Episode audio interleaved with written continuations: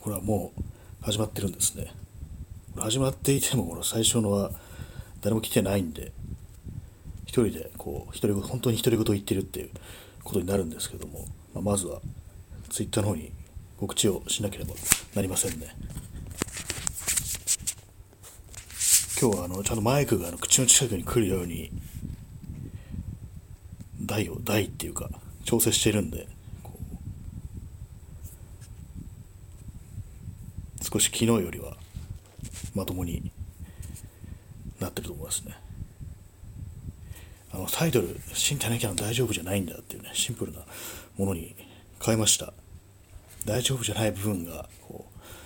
う生配信されちまったんだ。ちょっと長いんでこのこのタイトル長いのが弱点ですね。夜部屋で朝を待つみたいな短いシンプルなものにすべきかなと思うんですけども結構あのタイトルって重要だと思うんでえー、と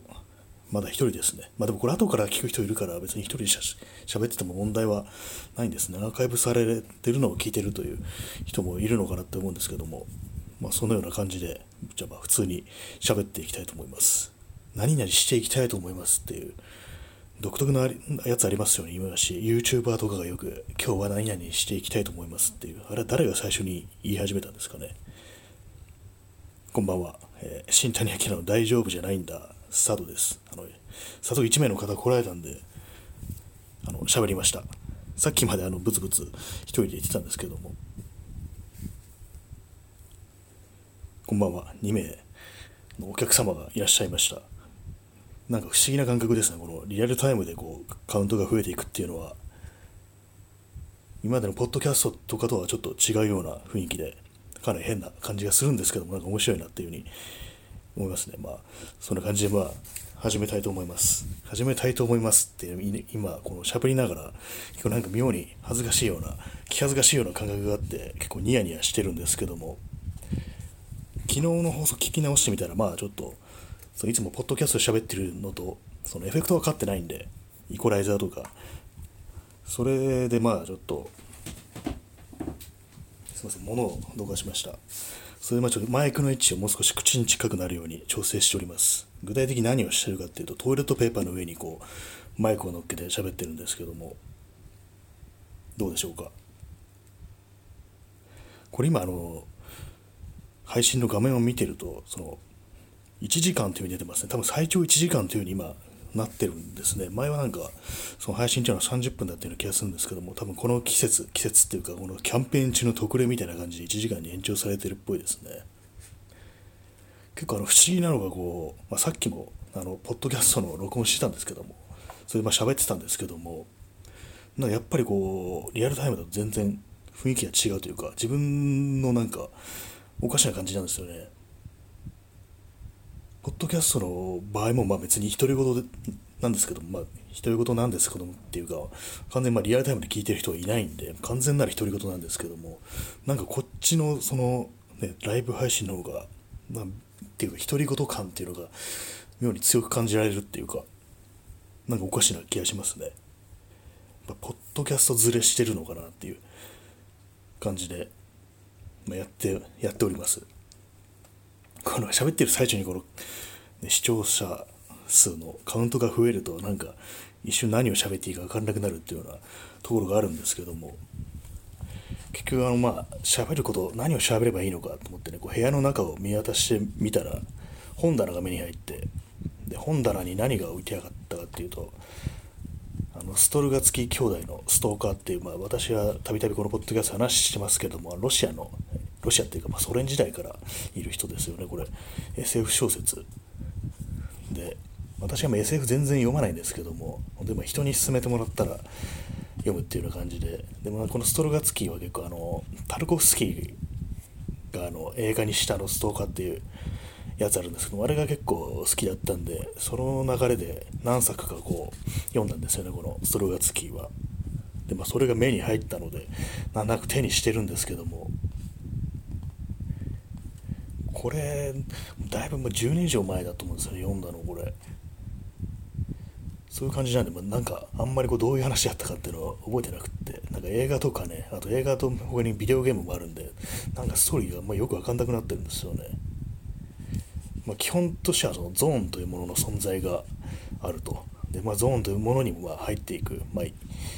脱法的な違法的な存在ですね。そういうストーカーという存在がいるっていう、まあ、ゾーンの中で生成されるなんかこう珍しいものとかを持って帰ってきてそれを売って生計を立ててるみたいな、まあ、そういう人がいると。で、まあ、そういうのが主人公なんですけども結構まあその原作の方はかなりハードボイルドな感じなんですよね。なんかこう主人公とか登場人物の喋り方とかもなんかこう非常にそういう感じで。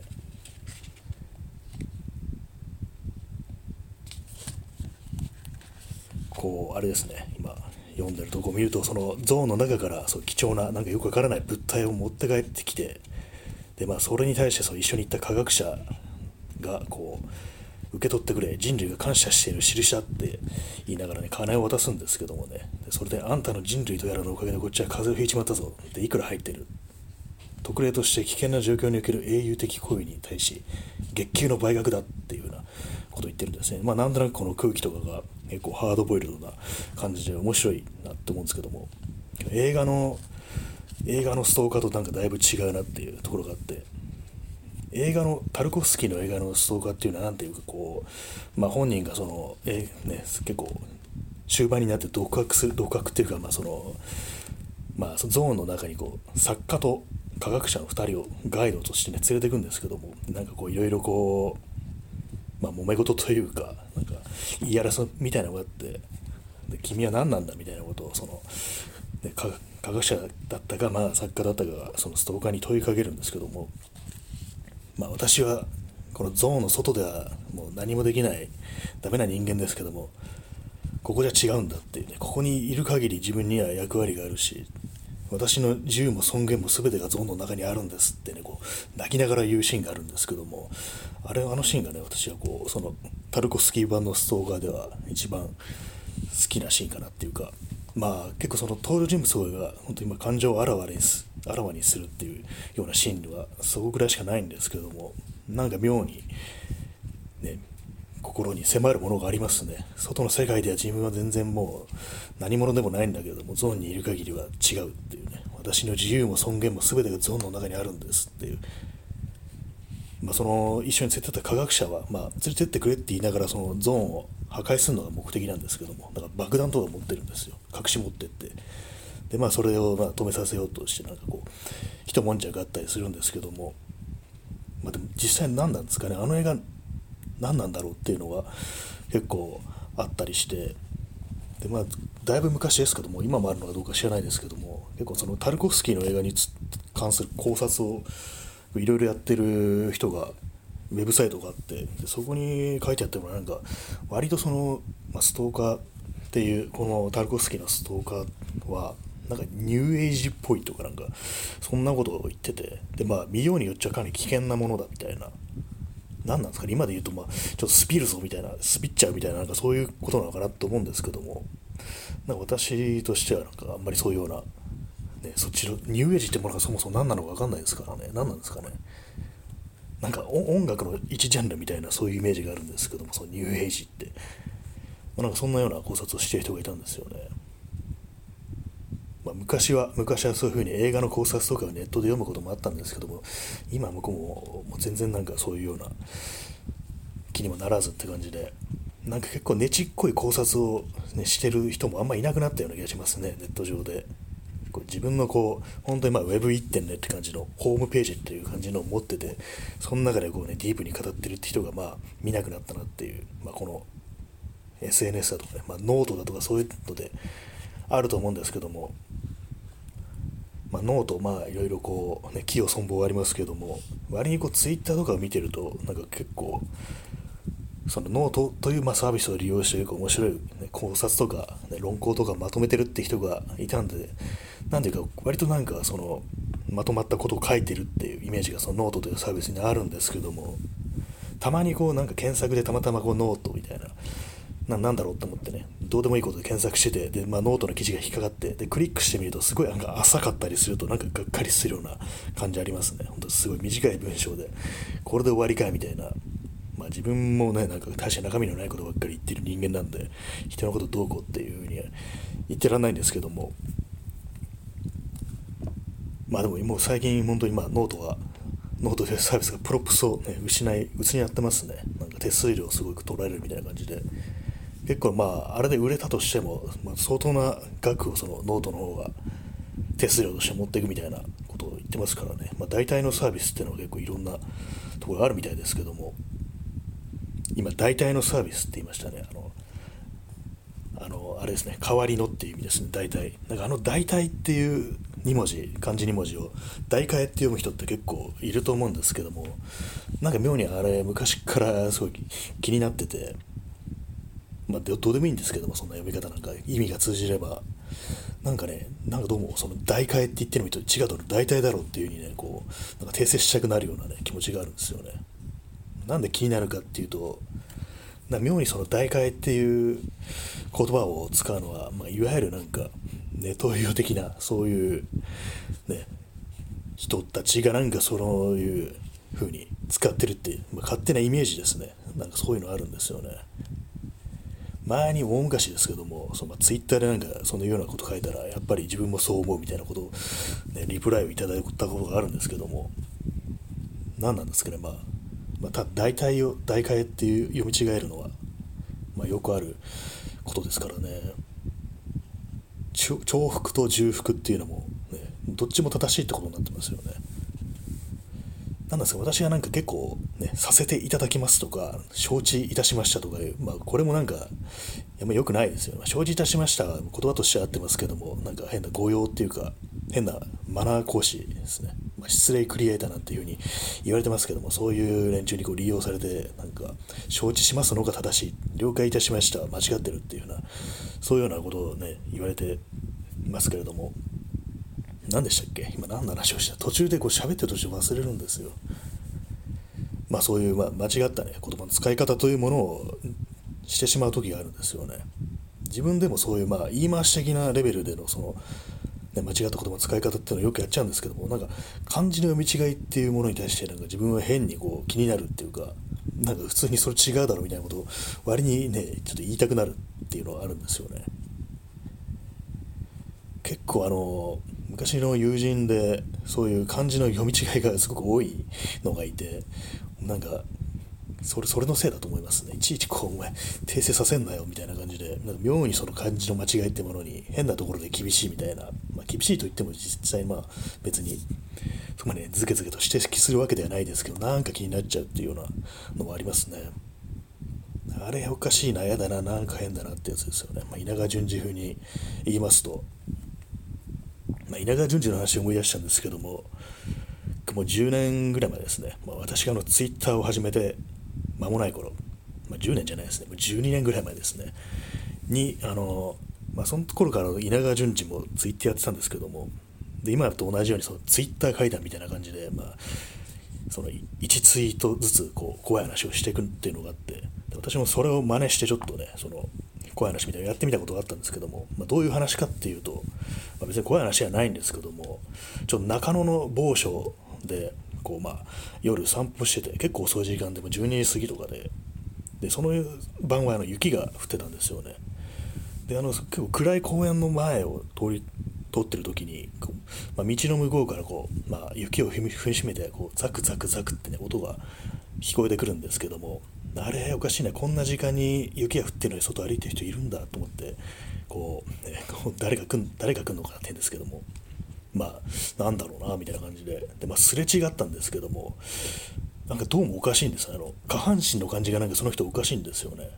肌色なんですよね、下半身だけ。まあ、ね、下半身って肌色っつって、まあ、ズボンがね、こうベージュだっていうような、でそういうことが考えられますけども、それは、それでもおかしいんですよね。なんか股間の辺りがなんか黒々としてるっていうようなことがあって、まあ、どれかと男性ですね。男性だったはずなんですけども、まあ、おそらくはその下に何も履いてないという状態だったんだろうっていう、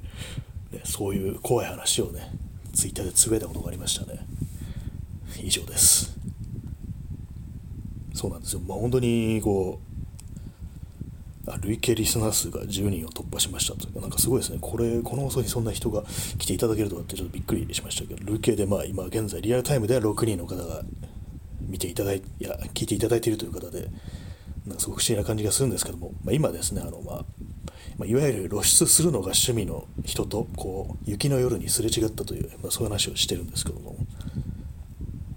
どうなんですかね。あれは本当にまあただすれ違ったっていうだけなんでまあ結構まあ独りよがりな、ね、趣味ではあるなっていう、まあ、趣味っつってもかなりね、まあ、攻撃性は高いですけども。で割になんか結構その女友達とか、ね、聞くと昔からなんかそういう変な見せてくる人っていうのは結構いるっていうようなこと聞いたことありますね。まあ、某大学のキャンパスに行く途中、まあ、名前出すとあれなんであれですけども。某大学のキャンパス、まあ、通学路みたいな感じでみんなそこを通っていくっていうところに霊園があってでその霊園にはこう定期的にそういうふうに露出狂が現れてで、まあ、その、ね、が大学に通う、まあ、学生たちはほぼ全員がその、ね、もうじいさんだかねおじさんだか分かんないですけどもその局部を見せられてるっていうようなねそういうことがある、ね、大学がかつてね存在したらしいです。北区に、ね、北区にとか言うなよって話ですけども。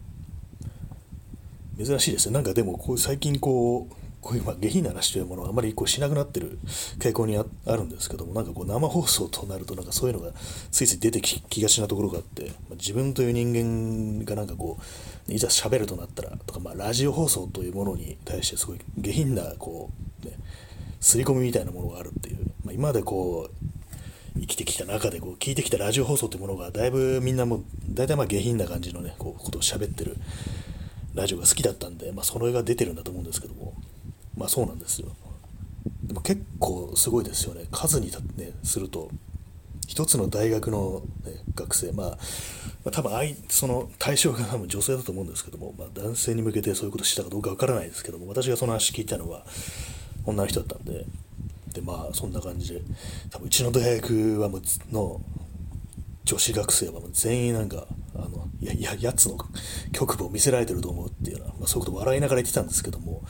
まあ、でも怖いですよね、まあ、公園とか公園じゃないや霊園ですからね。霊園の暗がりにこう暗がりかどうか分かんないんですけども、まあ、そういうところでねいきなり股間丸出しにしちゃう、ね、男が出てくるっていうのは大変怖いと思うんですけども。今あのパソコンがスリープに入ったんでキーボードをして画面を表示させました、まあ、これもスマートフォンで放送してるんで別に、ね、パソコンの画面表示させてる必要はないんですけども。まあそうですね。その、まあ、露出狂の話でしたね、まあ、恐ろしいですよね本当に。こう、まあ、立ってるだけならねともかく。まあ、立ってるっていうのはその、ね、その佇んでるって意味ですね。まあ、それは別にその別違う意味があるわけではないんですけども、まあ、何をしてくるというわけでもなくただ見せてくるっていうねそのタイプの変態っていう。ことだったらしいんですけどもね。たまに思うんですけどああいうね人ってなんか、ね、辞めるタイミングってあるのかなっていう。多分それをねそのその話を聞いた時その私の、ね、話した人も大学、まあ、3年生ぐらいだと思うんですけども、まあ、その、ね、多分まあまあ、名物化してるってことは何年も何年もねそういうことをやってるんだと思うんですけどもどうなんでしょうか、まあ、別に何が言いたいってわけじゃないんですけどもそういう話を聞いたというだけの話でございました、まあ、いるんですね、まあ、ただ場所があの霊園だったから、ま幽霊っていう線も捨てきれないところであるんですけどもで露出する幽霊っていう、まどっちが怖いのかって話ですよね。まあ触れられないから安心かもしれないですけど幽霊の方が、ね、何をしようと思っても。まあ、これ今手にこう意味もなくそのさっきねこう読み上げたストーカーの文庫本を持ってるんですけども、まあ、意味は意味がないので傍らに置きますね。今傍らにですねあの柳屋の整髪料ですね。ヘアグリースがあるんですけどもこれはもうすでに使い切ったもので中身は何もないです、ね。中身はきれいに洗ってあって何か物を入れるのに使えるかなと思ったんですけども入れるものがないというねそれだけの話でございました。結構あのヘアグリスっていうのはま水溶性なんでまあグリスっていうのはあの固めないでこうツヤを出すっていうそういう整髪料ですけども、まあ、そういうわけなんでねツヤが欲しい時にまあこれ使ってたりしたんですよね。あのジェルとかとかだとま固まっちゃうんでなんとなくそういう気分でもないっていう時にねグリスを使うって感じなんですけども、まあ、これと似たようなものとしてあのポマードっていうのが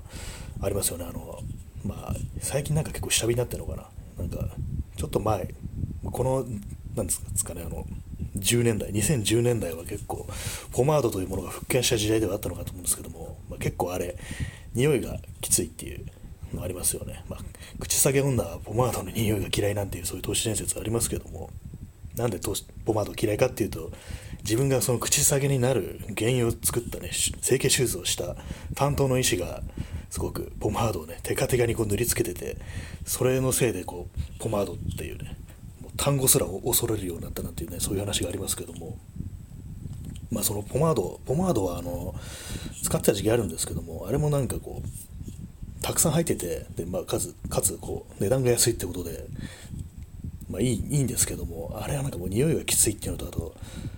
頭つけますよねあれ。落ちないんですよね。全然。普通にあの石鹸とかじゃ落ちなくって。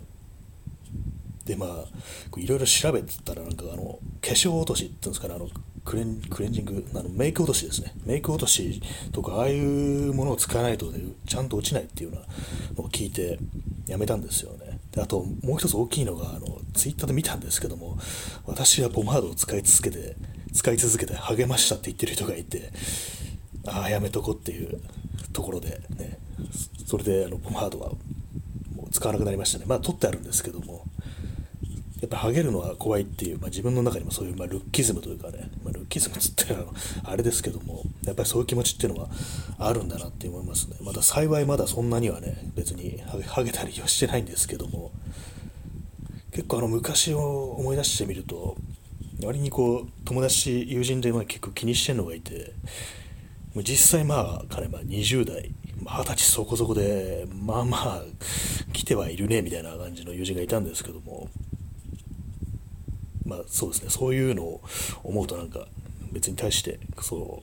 う危機が迫ってないのにどこを騒ぐっていうのもなんか失礼なような気もしたりしてまあとはいえでもポマードはあれですね落ちないっていうのがやっぱ大きいですね。毎回毎回メイク落としなんてね、まあ、メイク落としとかね、買うのもなんか、ちょっとあれだなと思うんですけども、どうなんですかね、そういう、なんかこう、私は男なんですけども、聞いての通り、聞いて聞いても分かんないっていうね、こともあるかもしれないですけども、まあ、そういうなんか、女性がまあ本来ね、買うもので、なんかいろいろ使いやすいというか、自分がなんかこう、なんか作ろうとしちゃしたりとかしてるときに、そういうのは、まあ、女性し、まあ、例えば例えですよあの、あ、ストッキングとかがなんか使えるっていうようなもの多分 DIY って結構あるんですよ。なんかあれあった時たまにこう勇気を出してねそのなんかこうそういう DIY のために買ってみようかなと思う時あるんですけども多分なんかあったんですよねちょっと前に。そのストッキングがこう自分の作るものに非常によく使えるみたいなねことがあったんですけどもでも結局やっぱりそういうね、買いに行くっていうことができずにやらなかったってことがありましたね。何だったかな。あそうだあのマイクのマイクのウィンドシールドですね。あのリップノイズとかを軽減するためによくスクリーンみたいなのありますよね。それがあのストッキングダイオードでできるっていう。で今今言ってて思ったんですけども別に普通にそれウィンドスクリーン変えようって話ですね。なぜ私はストッキングなどというものを買ってまで DIY しようとしたのかっていう。恐ろしいですね。呪いですね。この DIY っていうのは、ある種呪いだななんていうふうに思いましたね。何でも自分で作らなきゃいけないという気持ちが高じて、ついにはね、こうストッキングを買うという変態になり下がるっていうね、そういうことが、ね、起きかけたっていう話なんですけども、まあ、どうでもいいですね。割になんかこうそういう人の人目を気にするっていうようなことが私は結構あって写真を撮ってる時にまああるんですけどもまあ、昨今ね結構あの富士フィルムのあれでのピプロモーションビデオで新しいカメラのでストリートスナップをしてる動画があって、まあ、ちょっと鈴木なんとかさんという人だと思うんですけども写真家の、まあ、その人のそのビデオが炎上したなんてことありましたけども確かも去年だったと思うんですけども、まあ、どんな撮り方かというとこう,、ね、こう片手にカメラをこう構え構えてこうゆらーって感じで近づいてこう急に前に出てきてバシャッとシャッターを切るっていうほとんどそれがあのあれを妨害するような進路を妨害するような感じで非常になんかこう暴力的であるみたいな感じで、まあ、炎上したんですけども実際そのビデオを見てみるとかなりこれこれはやばいなみたいな感じで、ね、思うようなところがあってで,、まあ、でも撮れた写真見てみると結構、まあ、まあ確かに迫力はあるよなみたいなこと思っちゃったりしてでまあそんな感じでまあ写真を撮るにあたってこう、まあ、燃えやすいというかこうトラブルを招くのはやっぱりこうストリートスナップってもんだと思うんですけども私が気にしてるのはこうあの電車が通ってるところでこう、ね、三脚とかこう構えて写真を撮ってるとなんかそっちかなっていうふうに思われるっていうそういうことはたまに思ったりしてしまいますね。まあ、鳥ですとか言われる人が、なんかこう昨今よくネット上ではこう、マナーがおかしいというか、まあ、背のない立ち入るとかそういうようなことをたびたびやってるせいで非常に印象があるみたいな感じで、なんかこう電車が通ってるとこでこう自分がカメラを持ってると、なんか妙に気になってしまうっていうのが割にあるんですよね。まあ、そんなこと別にまあ自分は電車を撮ってるわけではないので、別に気にすることもないんですけども、まあ、そういうところがあるという話でした。まあ、好き放題やってるようにね、見えて、実は意外と人目を気にしてるなんていう話なんでした話でしたけども、逆にそうです、あれですね、スナップとかではそんなに、まあ、スナップそんなしないんですけども、まあ、三脚構えて撮ることが多いんで、そうトラブルはあんまないんですけども、でも結構昔なんですけども、昔っていうかまあ何年か前なんですけども、その川沿いでこう、夜中ですね、三脚を立ててやっぱ構えてたんですけども、なんか向こう岸からこう、おいみたいな声が聞こえてきたような気がして、でも暗がりでわかんないんですよ。そう向かいに公園があって、あれひょっとしてあそこに人がいて、もしかして、ね、自分にこう写真を撮られることに対して抗議の声を上げているのではないかみたいな、そんなことがありましたね。多分暗いからわかんないんですよね。こっちはまあ、ね、こっちの方にはガイドが立ってて向こうは暗がりなんで向こうからこっちは見えてもこっちから向こうに人がいるかってのは分からないんですよねなんかその状況でそんな怒られてもなっていうふうに思ったんですけどもまあもし,、ね、もしもしものことがあったらっていう感じでその場をね後にしたですけれどもなんかこうそういう時なんか負けたような気がして結構尺に触るっていうようなのがありますねまあ、そのぐらいですね結構そのトラブルみたいのをトラブル未満ですけどもね、なんかちょっと声が聞こえてきて、なんならまあ自分の錯覚かもしれないっていう、空耳かもしれないっていうところなんですけども、そんなことがありましたね。まあ、それ以外には、まあ、まあ、逆になんか声をかけられるっていうのは、まあ、たびたびあるっていう話を、まあ、これ、ポッドキャストでもしたんですけども、こう、まあ、あの、横断歩道を撮ってたら、こう、通りすがりのおばあさんが、何撮ってるの？っていう感じで、まあ、自分でわからないですよねな。なんで私は横断歩道を取ってるのかなっていうふうに思っちゃったりして、いや、あの、ちょっとあの横断歩道のあそこの感じがなんか良かったんで、みたいな感じったらなんかちょっと笑われて、でそれよりもうちのね、あの、マンションのベランダからのね、眺めが、ベランダっていうか、あの、屋上かな。うちの屋上からの眺めの方がいいから、あなた、ちょっと入って撮ってきなさいよ、みたいなことを言われて、で、まあ、その後ろね、のこのことつついていって、まあ、なんか断るのもなんか、カードが立つなって感じで中入ってって、で、まあ、そのおばあさん、あの、片手にカップヌードルを持ってたんですよ。まあ、結構夜中でね、もう1時ぐらい、1時過ぎぐらいだったんですけども、で、まあ、じゃあ私ね、これ、これやるから帰るから、つって、まあ、そのおばあさんだけ部屋に帰って、私一人取り残されて、で、まあ、そこ、そこ行くと、その屋上出れるから、みたいなこと言われて、で、行ったら、何もない、何もないっていうか別に全然景色見えないんですよね。普通にあの壁が高くて、外の景色見えなくて、テレビのアンテナだけがあるっていう、そういう景色だったんですけども、まあ、それでもそのおばあさんも帰っちゃってるんで、ここ今人に見られたら、ね、そ部外者が立ち入って何してるんだって話になるんで、やばいと思いつつ、でもここで何も一枚も取らないで帰るのはあのおばあさんに失礼だと思って、もう急いでこう三脚を立てて、でも何もない、そのテレビのアンテナしかない、こう、屋上の風景を、もう屋上とも言えないんですよね、なんか、屋上というよりはなんかテラス的な感じで、なんかちょっと変わった作りのマンションだったんですけども、ね、新宿区の外れにあるんですけども、まあ、そういうマンションでね、まあ、それを慌てて取って出てきたっていうのことがありましたね。なんかの罠だったのかなと思うんですけども結構それがあの新宿区の、東の方ですね。外れの方なんですよね。なんかどうもあの辺り、まあ、市ヶ谷だとかなんとか町だとか結構昔の地名が残ってるとこ。あの辺ちょっと変な人が多いっていうか変な人っていうか、まあ、いい意味で変な人が多いっていう、まあ、妙にざっくばらんで気さくな人が多いっていう感覚がありますねあの辺。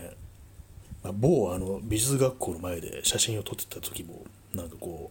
ういい感じに酔っ払ったおじさんが来て「何何撮ってんの?」っていうふうに聞かれて。あここのあそこの建物がなんか古くていい感じなんだよっつったら「いいね芸術だね」とかなんかそういうようなことを言われてまあ酔っ払ってたと思うんですけども顔がかかったんで、え、あそこね昔あの美術学校だったんだよとか言ってそんな感じでちょっとひとしき話をして、ね、そしたらまあその人があの、まあ、近くに住んでる人で、まあ、まあ、うちうちはそこだから帰るねっていうふうに言って、ね、あそこ、僕のハーレムとかなんかそういうこと言ってね、ちょっと面白いおじさんだったんですけども、まあ、そんな感じで、割にね、自分の場合はトラブルというよりは、なんか今日愉快な人に話しかけられることが多いっていうのはありますね。まあ、こういう感じなんで、なんか、あんまりこう、街中を歩いてて、歩いてたりとかなんかしたりしてトラブルに巻き込まれるってことが全然ないっていう絡まれたりすることが今まで人生全然なかったんでなんかこうよく人柄なんか聞くんですけども逆になんかそう嫌な思いしたとかまあそれまあ女性とかだと結構そういうのって当たり前になっちゃってると思うんですけども普通にまあ男友達とかからなんか変なやつがなんか変なこと言ってきてさみたいなこと聞く時あるんですけどもなんかそういうの分けるのって何なんだろうなっていうのはありますね。結構分からないっていうかま、妙にそういう変な人変な悪い意味で変な人に出くわすっていう、ね、結構人がいるような気がしてなんかおかしなやつに絡まれたよみたいな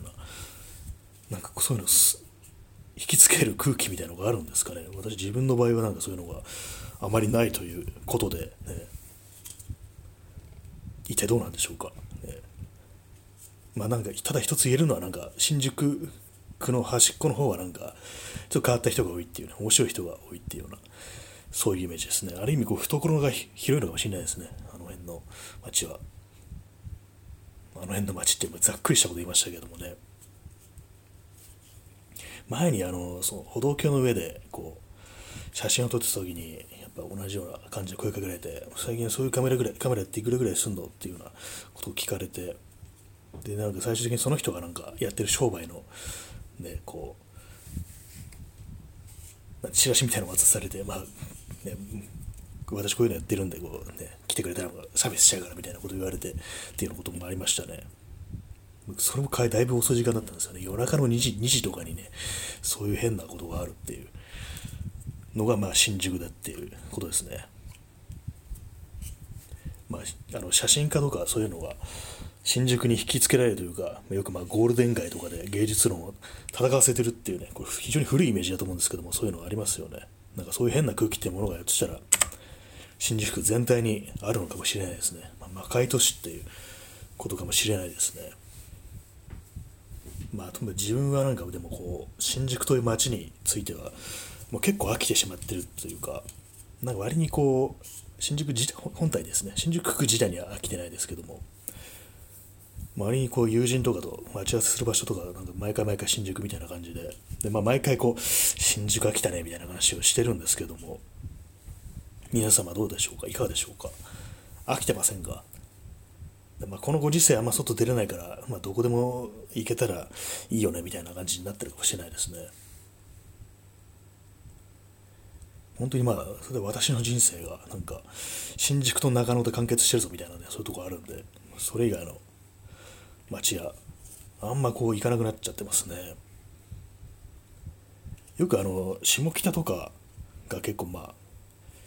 ちょっと揶揄混じりになんかこうサブカルの街っていうふうに言われてますけども私はもう全然そういう下北に縁がなくって本当にま成人してから初めて行ったみたいなそういう感じなんですよね。全然こうまあ用がなくってあの街に。だからなんかそういうふうに若者が集まるっていう観点でこういろいろこう言われてるとなんか変な感じしますね。不思議な感じするっていうかそんなにそこまでみんなそこに集まってないでしょっていう特定の人しかいないようなっていうような気がするんですけどもどうなんですかね、まあ、自分はあのその、まあ、行かないですけども行かなかったんですもしも来た時にはこう、まあ、ただまあ中央線は結構出没してる出没する傾向にあってでもあれなんですよねあの中央線自体もまあサブカルだとか、まあ、高円寺とかあの流れですよね。あの流れで、まあ、ちょっとバカにされるっていうようなことあると思うんですけども私としては何ていうかこうどっちかっていうとそのサブカル云々っていうよりはなんか学生街的な感じのの意味でこ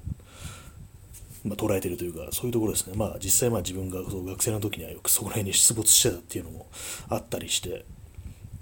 だからなんかこうサブカルって言ってねこうちょっとバカバカにされてるのを見るとなんかこうなんかちょっと釈然としないようなところもあるんですけども。そうですね。それだけです。今何を言おうとしたのかまた忘れてしまいました。なんか結構そのあの聞いていただいてる方が増えて9人も今、ね、この放送を聞いていただいてる形なんですけどもなんかすごいですね。9人。9人はあの私昨日の喋りましたけども昨日も言ったんですけどもこのライブ配信のイメージっていうものがこう体育館みたいなところの、まあ、壇上ですね。ちょっと高くなってるところに自分がいて喋ってて。で、まあ、これを聞いてくださってる皆さんはなんかこうその下にこう体育座りでこうなんかこっちを 眺めてるっていうような聞いてるっていうねこっちを話すことを聞いてるっていうようなそういうイメージが湧いてるんですけども。それもあの体育館全体の照明が落ちててその壇上にだけ照明が当たってるっていうなんか変なね不思議なイメージとしてねそういうのが浮かび上がってくるんですけどもどうなんでしょうかね。もし何かこう言いたいことがありましたら特に、ね、何でもいいのでコメントとかを言っていただければな多分何か拾うと思います。結構あのこういうライブ配信とかで誰か人が来たりするとこうなんとかさんありがとうございますみたいなねそういうようなやり取りをしてるのを結構自分は見るんで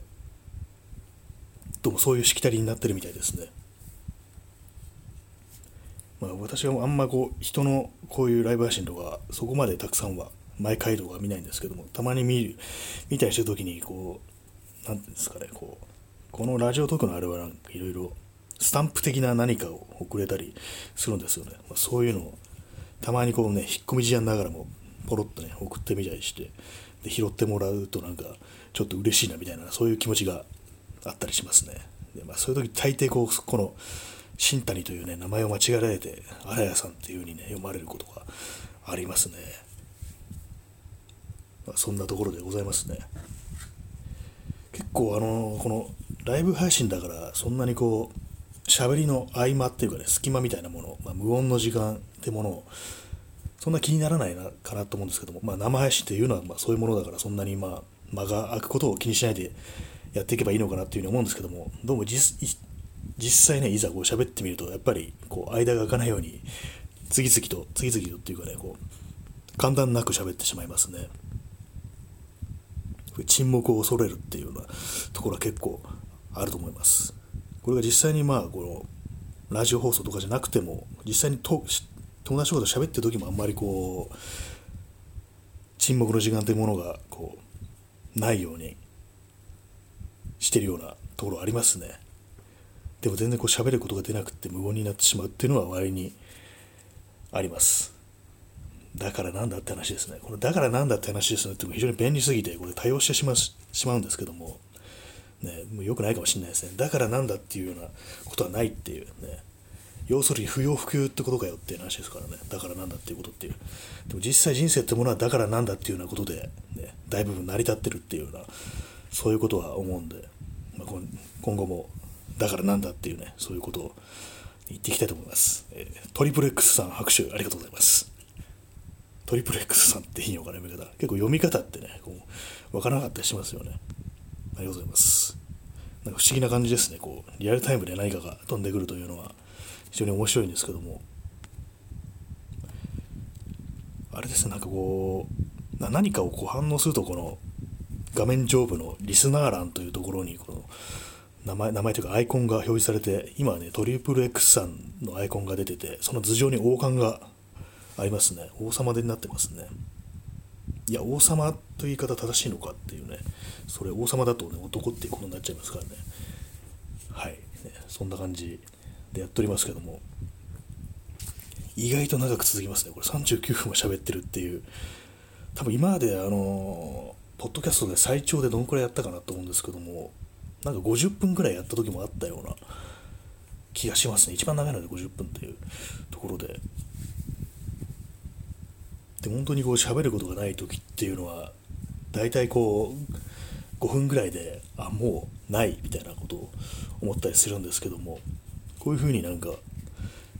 割となんか苦もなく喋れるっていうようなことがこともあったりしてその何ですかねその違いっていうものがまあ自分には分からないんですけども別に喋ることがないっていうのはその日々そんな変わらないんで、そんな話題豊富な人間ではないんで、ね、別にいつものことなんですけども、まあ、今日みたいに長続きすることもあるなっていう感じなんですね。あと今日はあの一つやろうと思って挫折したことがあってあのツイッターであの貼れる画像に画像があの縦長の画像も貼れるようになったっていう、まあ、あのパソコンから見てると関係ないですけどもスマートフォンアプリから見ると前はあのちゃんと全部表示されてなかったのが縦長の場合はこう1回タップしないと全部表示することができないっていう感じになってたんですけども今は普通にタップしなくてもその縦長縦の画像が表示されるっていう風になってるんですけどもそれでまあ縦長の画像を貼っていくっていうようなムーブメント、まあ、ハッシュタグとかですねがあると思うんですけどもそれであの考えついたのがあのジョジョの奇妙な暴言の第3部ですね。あれの出てくる。主人公のスタンドとしてあの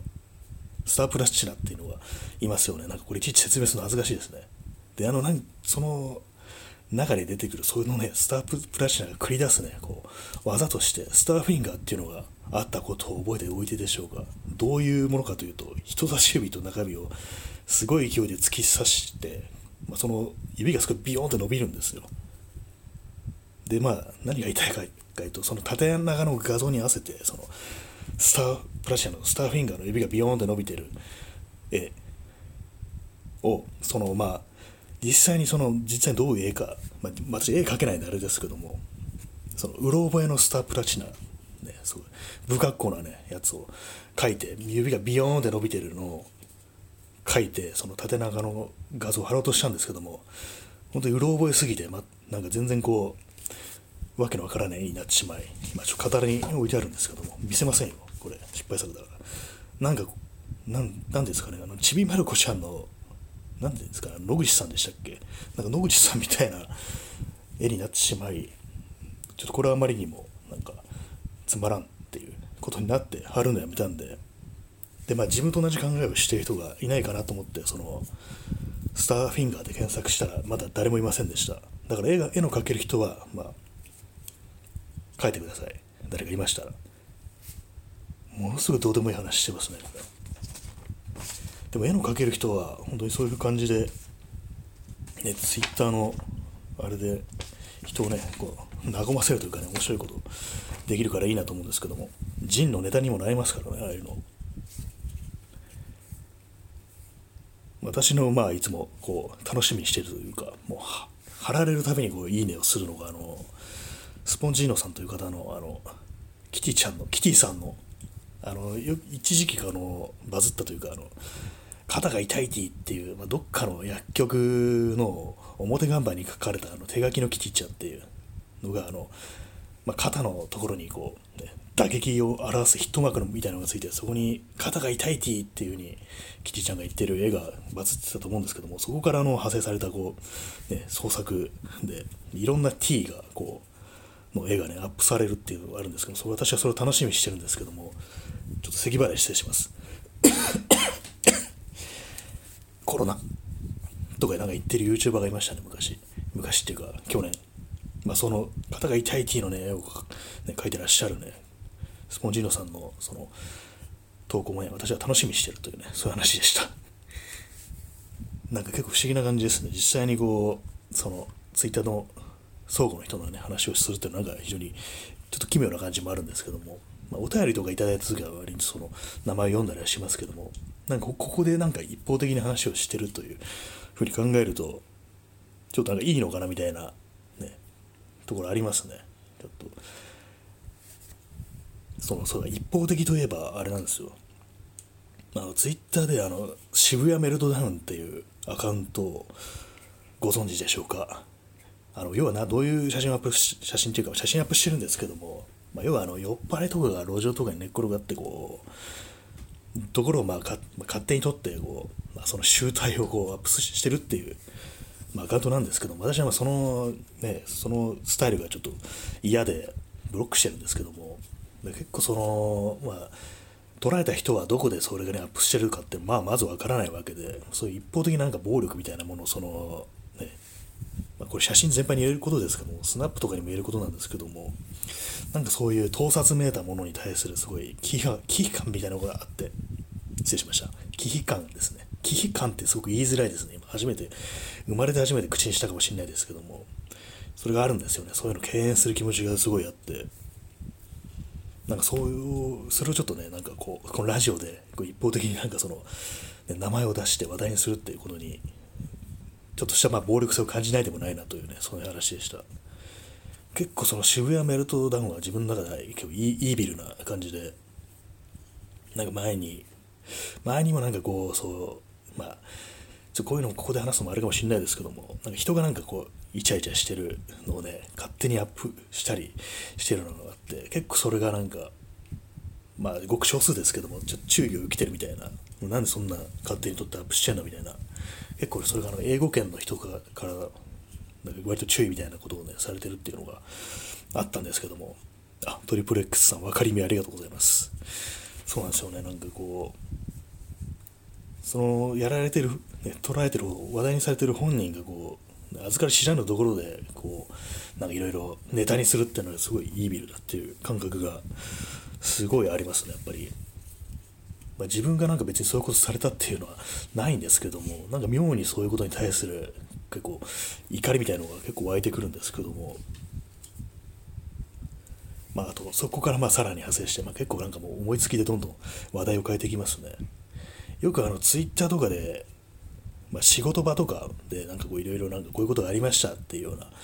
話ありますよね。そういうまあ面白おかしい話だったりまあムカついた話だったりいろいろあると思うんですけども。で、まあ、そういう中でまあ、上司だとか同僚とか先輩だとかとやり取りしてる時にまあそれがまあその語り手であるその人のに対して「お前」とか、ね、言ったりしてる、まあ、場合によっては「こいつ」とかねなんかそういうような言葉を使って接してるっていうようなことがねそういう時非常に多いような気がするんですよね。あれ何なんですかねあれは実際に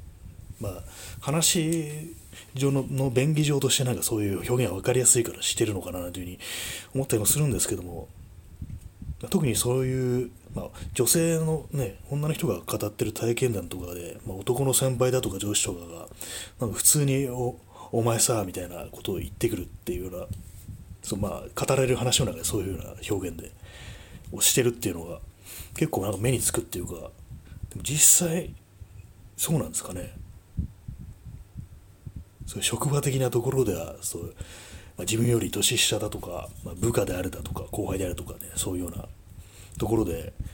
お前とか言ったりするんですかね？自分の周りではそう見ないです。お前とかこいつとかねそういうような言葉遣いをする人は、まあ、幸いにしていないんですけどもまあそれもまあ自分が特殊なのかもしれないですけどもなんかあれ結構気になるんですよね。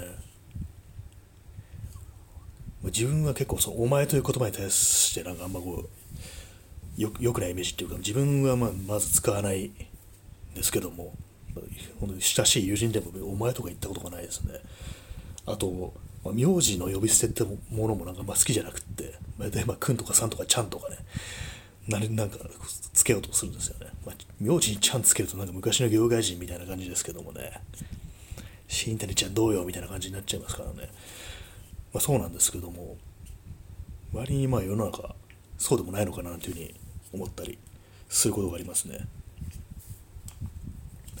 あとままたね話がどんどんずれてきますけどもどんどんずれずらしていきますね。その、ま、前にもポートキャスト話したんですけども子供の頃の小学生時代の、ね、クラスの中でのあだ名っていうのがこう名字から一文字取ってこうさん付けするっていうのがそれがなんか結構メジャーなスタイルだったんですよ小学生の時。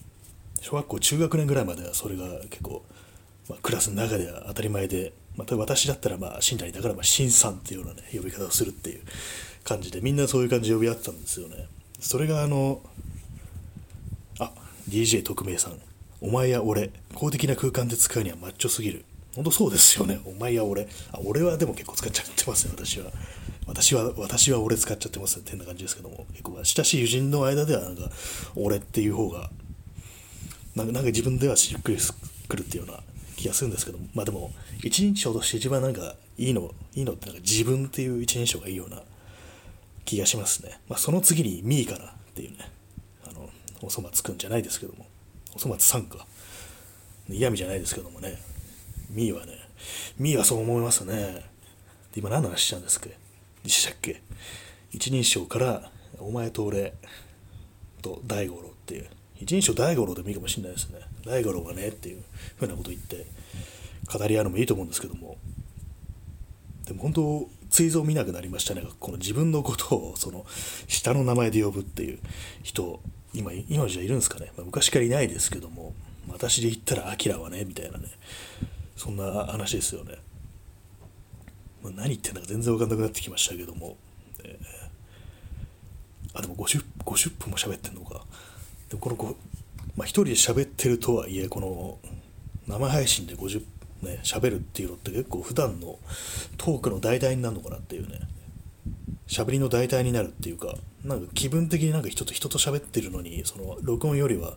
近くなるようなそんな感じしますね。結構不思議な感覚ですね。あんまりこの録音のやつとなんかそんなに感覚って変わんないのかなと思ったんですけどもいざやってみると結構違うななんていう風にあったりして、まあ、このように、ね、コメントとかリアクションとかいただけるとさらになんかこう普段の会話ってものに近いような感じがしてきますね。まあ、逆になんかこう自分の延々と独独演会をやってるみたいななんかそういうところもあったりして変なねあんまりこうやりすぎると引け目みたいなもの出てくるかもしれないですけどもあんまこう自分だけが延々喋ってこうねああ気持ちよかったっていうようなタイプでもないんで割とまあ相手の話も聞きたいっていうようなタイプの人間ではあるんでこういうふうになんかどん、ね、50分以上も一人で喋ってるっていうのは結構不思議な感じではあるんですけども、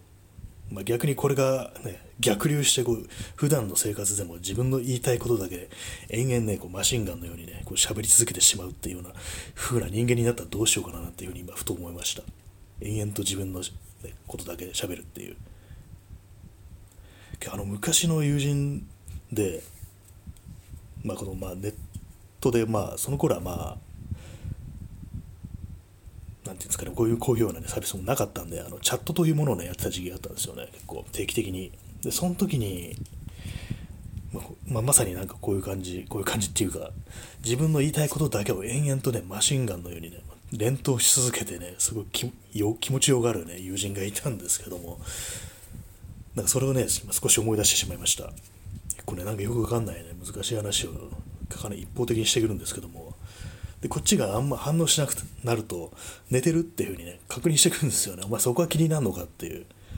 その自分だけ喋って、ね、気持ちいいんだったらねこうその反応とかいらないのかなと思ったんですけども反応しなくなると寝てるとか聞いてくるっていうね。これちょっとめんどくせえなこいつみたいなことをね思ったことがありますね。もう言ってることのもう9割がなんか理解できないような感じだったんですけども難しいね。ちょっと芸術論みたいなことをぶつのが好きな友人だったんで知らねえよみたいな感じでもまあ、難しくてもいいんですけどもなんか面白面白くないっていうね。妙にシリアスな話ばっかりしてきて。まあまあ自分みたいに、ね、もう下品なことばっかり言ってる人間が増えてもどうかと思うんですけども。結構あれですね。このポッドキャストとか、まあ、配信だとかやってると自分がなんか語れるものの少なさっていうものを結構痛感するようなところがあって。で、まあ、特にまあこういう中でいろいろそういうふうに配信とかね、インスタライブだとか、こうツイキャスは何だろうっていう、語りをこうコンテンツとしたものを始める人が結構多くなってて、でその中であの、あのその写真関係の話をしてる人で、あの、戸田雅子さんっていう人がいるんですけども、インスタライブでそういう話を結構ね、すごくためになるっていうか、勉強になる話を、ね、してくれるんですけども、まあ確かあの、むさびとかでね、教えてる方だと思うんですけども、なんか、ね、そういう人たちのなんか放送とか聞いてると、いかに自分がこう語れないかみたいなことが結構、ね、身に染めて分かってきたっていう感じで、まあ、これがあの自分で喋んないで聞いてる単なる、ね、一リスナーとしてだけで聞いてたら、まあ、そういう気持ちにならなかったと思うんですけども、自分がやるとなると、やっぱ、あんまこう、そういう、ね、ためになる話っていうのできないななんていうことにね、やっぱ気づいてしまって、まあ、結構その、まあ、プレイヤーにプレイヤーにならないと気づかないっていうようなことってやっぱ結構あるのかなっていうふうに思いましたね。やってみなきゃ分かんないっていうのが、まあ、最初にそうですねこの放送始めた時も本当に自分の声とか本当にありえないなっていう感じで、ね、僕1年前1年前っていうか、まあ、去年の8月半ばに始めたんですけどもこういうふうにまあ、恥ずかしげもなくね喋るという行為を始めたんですけどもその時の自分が聞いたらこいつ何一人で、ね、55分も喋ってんだみたいにそういうふうに思ったかもしれないですね。ものすごいですよね。考えられないことだっていう。お前別に先生でも何でもないし、ね、ラジオの、ね、仕事してるわけでもないのになんでそんな人のね人の前っていうかねで喋ってんだよって感じですけども。まあでも多くの、ね、人の前で喋るっていうのを思い出してみるとあの学校ね小中学校の時とか割になんか学級委員的なことをやらされるタイプだったんですよね、まあ、そういう立場だとなんか結構そのなんか集会とかそういうところでなんか喋らされたりすることがたびたびあったような気がしてなんかあんまあよく覚えてないんですけども嫌だったんで。まあそうですね。そのぐらいしかなんかこう人前で喋るというね行為を、まあ、子供ですけどもねその時は。してないですね。本当になんかやりたくなかったですね。なんかすごいやりたくないってことを前面に出しながらなんかこうねやってたんですごい真面目ななんかこう女子にね怒られたりとかしちゃいましたね。なんか結構なんか結構いろいろ言われてたような気もするんですけどあんま思い出せないですね。もう昔のことが思い出せないような年になってきましたけれども割とこうそういう真面目なねこう人に怒られるなんてことをしたりしてあともう一つ思い出したのがあの合唱コンクールってものがあったんですけどもそれがあの朝練をするっていうような話になってでまあ私あのすっかり忘れててその忘れちゃったんですよ。行かなかったんですよ。でまあ普通に学校行ったら「あの朝練来なかったじゃん」とか言われてね怒られて「ええあっと忘れてた」みたいなことを言ったんですけどもでもそれで行かなかったのが自分だけだったんですよ。ものすごいねドヤンキーとか、ね、いたのにそいつらね全員ねそう朝練に行ってたっていうことに結構衝撃を受けてお前ら何真面目にそんな合唱コンクールとか行ってんだよっていうね感じで。しかも多分あんま熱心に練習しなかったと思うんですねそのヤンキーたちは。どういうことだよって感じで、まあ、そんなことがあったこと急に思い出しましたね。なんかあのショックって結構なんか大きかったような気がします。俺だけかいみたいな感じで、まあ、今俺というマッチョな一人称を使ってしまいましたけれども。恐ろしいですね。結構昔はあの僕っていう一人称が多かったんですけども割とのこの、ね、成人してからしばらく経ってからなんか俺っていうのが当たり前になりでなんか最近はまあ、まあ、友人の間ではまあ俺になっちゃってますね。でもどうかするとなんかこう、ね、自分っていう風なことも出てきたりして、まあ、この放送では私っていう風な感じですけども。これ前にもあの言いましたけども一人称として一番なんかこう親しみが湧きそうなのって「あたし」っていうのがあるんですね。これ何かなと思うんですけども思ったんですけどもあの加藤茶かなっていうね。加藤茶って確か一人称が「あたし」なんですよね。あと稲川淳二とかも一人称私だったかもしれないですね。なんかあの感じのなんか気さくな、ね、おじさん的な感じの一人称っていうのも結構いいなと思うんですけどもだからそれをやるには自分のキャラというものは追いついてないっていうようなことを思って、まあ、私っていうね、まあ、私っていうようなね一人称を使う年じゃないなっていう思うんで、まあ、今のところねそれ使ってないんですけどもどうなんですかねやっぱりこう自分が一人称を選ぶんじゃなくて一人称が自分を選ぶっていうねそういうこともあるのかなというふうに思ったりします。何の話してんだって感じですね、まあ、何の話をしてるんだという放送がねこの放送の本質なんでまあ、そんな感じでね、これからも行きたいなと思ってます。あれですね、あの30分ぐらいね、やったらやめ終わりかなと思ってたんですけども、なんか1時間って書いてあるから、普通に1時間最後まで喋り通してしまいました。まあ、今現在ね、59分08秒ということで、そろそろ終わりかなという感じなんで、もう結構あの、なんか10人も聞いてくださってるっていう、まあ、全員でこう15人っていうね、感じで、まあいろいろリアクションとかコメントもいただいたりして、非常に嬉しいことであります。なんかこう、コロナ禍においてあんまり人と喋ることがなくなっても結構なんかここの、ね、ライブ放送って割と人とのコミュニケーションの代替になるのかなというふうに思えてきましたね。今代替って言おうとしませんでしたかっていうふうに思いましたけども私はあの代代替のこと代替と読みませんので、ね、正しい代替という言葉を使わせていただきました、まあ、そういう感じで本日はまあそろそろ1時間経つということで終わりにしたいと思います。1時45分ですね。1時45分にこんな12 15人も集まってくださったの大変ありがたいですね。まあ、そんな感じで、明日もやると思います。なぜなら、